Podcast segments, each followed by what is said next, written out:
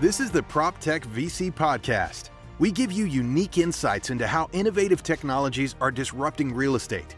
We interview top entrepreneurs, investors, and knowledgeable experts to share the inside scoop in this fast moving industry. It's hosted by leading PropTech VC Zain Jaffer. Let's dive into today's content. So, if, if you're brand new to the industry and you, you've walked in many shoes, which makes this a very interesting you know, interview, we can say. Uh, where is the money to be made today? Is it in the property management? Is it in the brokerage side? Is it somewhere else? Or the easy money? Let, let's say the easy money. I think being an agent, there's still a lot of easy money in being an agent. But let's talk a little bit larger scale. I think it is in, in anything that is transactional in nature there. Agents and the industry as a whole have been fed a lot of products and they're a little tired with it. And where they need help are whether it's a landlord from a property management aspect or whether it's um, from an agent and a brokerage, people want actual help dealing with some of those things. So that's where we're stepping in. Quite frankly, is stepping in the middle of the transaction, helping people out with that. Now, it's not easy money. It's you know, it's it's the the demand's there for it, but it is very very hard work to deal with. And you know, it's a very different sort of the two choices you're dealing with i wouldn't say passive cash flow. Property management is hardly passive. It's extremely active but you've got cash flow coming in. You're taking yeah. a recurring fee and that's sort of a little bit of safety there especially if you have a minimum fee. And you know that's interesting. It's not necessarily a percentage. It might be a percentage but there's also sometimes a minimum per door that people charge. On the other hand there's being an agent and you're hunting you're going out there and you're going after these you know big transactions. Often i tend to see property managers trying to also play the role of an agent because they get a lot more big bulky revenue. Or uh, an agent who wants some steady cash flow and is happy to sort of property manage something for a short time. Are, are you seeing a blurring here or do you, do, do you feel like people are focusing more on their own uh, skills and they're not crossing into the two I'm not sure I understand the question. You mean focusing on their own skills and. See, look, I've seen property managers who are also trying to take a commission and play the role of the agent. I've also seen agents who are um, offering to be the property manager, right? Um, do, do you see that, or is that more of a rare occurrence? And, and you know, where, where are things going? Yeah, okay, I, get you. So I see a lot of agents go into property management because they do see see that as the easy reoccurring money. It helps them with that up and down cycle that they experience throughout each year, and then they burn out really fast. Um, on the property management side, they do tend to sell more. You know, they'll a well-run property management firm will typically have a sales arm involved. Like they've got the they've got the the insight to know when that property is selling first before anyone. You know but there's often a challenge in some of those property management firms as well. Like that agent only sees them as a property management firm. So it's very much a marketing challenge and letting them know that they can assist with anything.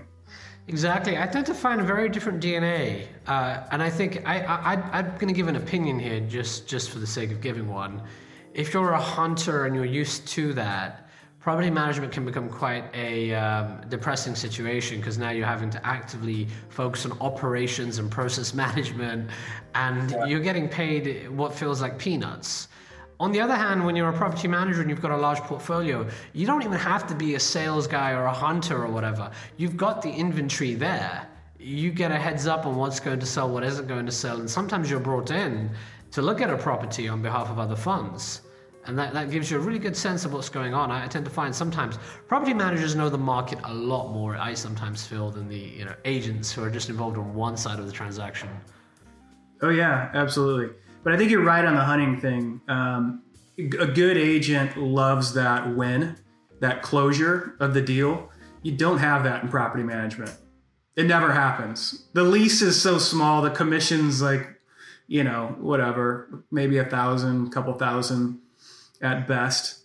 But that's not the same as some of these larger commissions that you can receive for, for really taking some effort to sell a property. Well, also on the property management side, you're, you're very often blamed when things are not working out well. When things go well, okay, you know, a small pat on the back, really. Um, yeah. Whereas there's no, there's no winning in property management. Exactly, exactly. In fact, there's a lot of blame, you know. Uh, there's also a lot of turnover I'm finding, and, and one stat I heard was, I think most of the turnover that happens uh, within uh, brokerages or agencies are you know within the first 24 months. Is that something you're also have experienced or are seeing? Um, yeah, and I, I think more so now than in the past, just because it's so challenging to pick up clients at the moment or find properties for some of those clients. You know, listings are selling incredibly fast, so it's you know it's it's where typically agents will pick up business from expired listings, a home that didn't sell because maybe it was overpriced, they didn't get the right advice from the previous agent on how to how to stage it. Who knows what the reason is, but all that new business is gone from new realtors coming into the industry. So it sounds to me like it's it's more the economic cycle we're in than it is the fundamental forces at work with technology. I would agree with that, but there's some some larger, yeah, some larger. Just talking in terms of institutional buyers in the industry now, so I think that inventory shortage will be interesting to see what happens in the future. Who knows what happens with all that inventory that's been bought up and continues to be bought up? I don't know. It could be a positive thing uh, for agents in the future if that ever gets dumped. What, what, what do you mean by that? How, how would it be positive? Inventory. So if it's a transactional in nature, think about it, you rely on the number of transactions that happen in a market. And so if inventory is just being bought up by a large institution that doesn't include an agent, which is there's it's it's which is growing at the moment, um, there's less inventory. What happens when that inventory is freed up? And we've got institutions that are holding inventory. We have courts that are holding inventory. We have senior living communities that people aren't going into. So there's a lot of senior citizens that aren't selling their homes at the moment. So it, it could be a different challenge that we see over the next three years where it actually could be more inventory than we anticipated. So what's your, what's your prediction? Do you think that will impact house prices ultimately and it will be a good thing for agents because there'll be more inventory, more transactions? Um, or do you have a different view? Uh, it'll again on the consolidation side, it'll be better for those top agents and teams because they'll be able to write it. For some of those smaller agents, the smaller commissions on the lowered prices won't be so favorable. So, talking about commissions, speak to us. Um, what is the standard commission, and what what have you seen in terms of different models? I know there's the uh, flat fee. Could you be specific maybe and, and, discuss what are the flat fees and what are the variable percentages? How what type of deals have you seen and how, how, how much of a discount are agents offering and who's who's taking that discount? Is it the buyer? Is it the seller? Does one have more power than the other? So a lot of questions there, but let, let's dive into that. Yeah, yeah. Well, you can't really say there's a standard commission. There's in fact a couple class action lawsuits around that right now.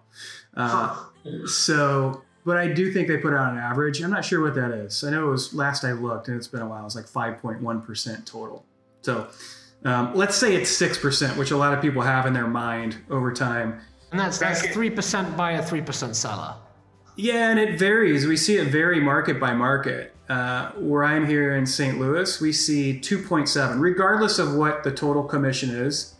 Yeah, so let's say it's 6% that the seller decides to pay. The way that these deals work out is then that gets paid to the listing broker. And then they're authorized to share a chunk of that to a buyer agent who brings the buyer. And the average is roughly 2.7 here in the St. Louis, Missouri market. And we see it just shift all over. It typically stays within about, and then in Chicago, it's 2.5, another market I'm very familiar with. So it shifts around quite a bit, but then you see it also scaled down the higher the property value. So it there there's some there's lots of different dynamics market by market. There's other fees baked into that, maybe some flat fees that are charged by brokerages on top of the commission. Um, there are 40 states that allow for commission rebates, and that happens, and you see some of the more progressive brokerages offering those. So what that is is the buyer agent is uh, allowed to rebate that portion that's shared with them to their buyer to go towards closing costs or whatever. Uh, so there's a lot of different dynamics with it. It's not as clear cut as as you would imagine it it being. And there's a lot more room for negotiation than, than most people realize as well. Because a lot of them come with the same thing that, that, that you did in your original comment. They think there's a standard commission, but there there really is no standard commission. And then there's also the fact that you have to, if you're with a, large brokerage, and, and I think in most cases you you have to have a brokerage behind you at least when you're starting out, right? From a licensing perspective, yeah. And again, this is a this is one of the challenges and why no one's really going to disrupt the industry quickly is it's state by state. So every single state is different. Most states require you to be a licensed salesperson, and that could be a, a, broker salesperson in some states. But you have to maintain that for a period of time, some 24 months, some 30 months, before you can then become a broker and sponsor other salespeople under you. And also to, to, become a broker, it's not like, okay, I've, I've hit my three year mark. You've got to go and, and get more credentials, and it's a process too.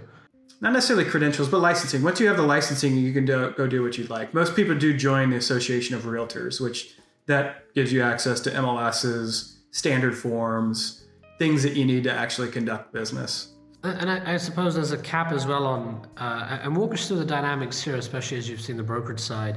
If an agent is giving a commission, they still have to pay the, the brokerage firm they're with. It, how, how, does that work? If they're giving a discount, is it pro rata? or Does everyone, uh, you know, do, do, do the brokerages take a flat commission to say, look, we will always take 1%, the rest is yours, or 2%, or whatever it is? Or is it, or does it vary and it's, you know, if there's a discount, does everyone eat that, or is it the individual agent who has to eat that? So there's different different types. So traditional brokerages do splits with the agent, whatever their keep is on that. So if they sell a property and there's a 6% commission, they give 3% to the buyer agent, so that leaves 3% for them. A traditional brokerage takes a split of that. And typically it starts at like 40 to 50% of that. So at the end of the day, that agent that charged 6% only ends up with like one and a half.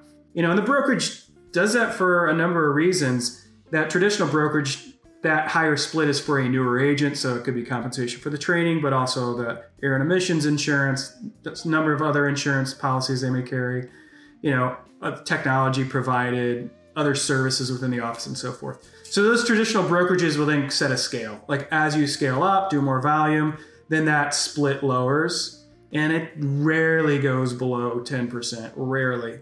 Uh, and then you have these flat fee models, which is what I described that I started with the brokerage that I started back in 2012. And that is, it's a flat fee. We as a brokerage have these costs normalized. They're not variable. We're not providing you with the business. We understand that you provide it yourself. So it's a flat fee per transaction and you keep whatever. So, answer your question on like who eats it. It's typically the agent that eats any kind of discounts, and sometimes the brokerage if it's that split model too. But those brokerages that do that will typically have a minimum commission that they let the agent negotiate down to. And what about the case where you've got a team of agents? Uh, is there a typical structure with, with, how you see commission being split when there's you know a team of two or a team of three? Agents are teams are fascinating. They're getting more and more sophisticated, which is a really cool concept. Five years ago or so, a team was like maybe two or three people that just called themselves a team because they needed someone else to show properties while they're on vacation. But now you see teams running just like a like a boutique brokerage would within a brokerage like a Keller Williams or an EXP or what have you. And I'm talking like 50 plus person teams where they have, you know, like a some call themselves the CEO of the team. I don't know how they get away with that. And then they'll have, you know, people that work on the list side, people that work on the buy side. They'll have trans people that work the transactions, people that handle the management, and the general admin staff. So it's a, it's a, some of these are very sophisticated and very impressive.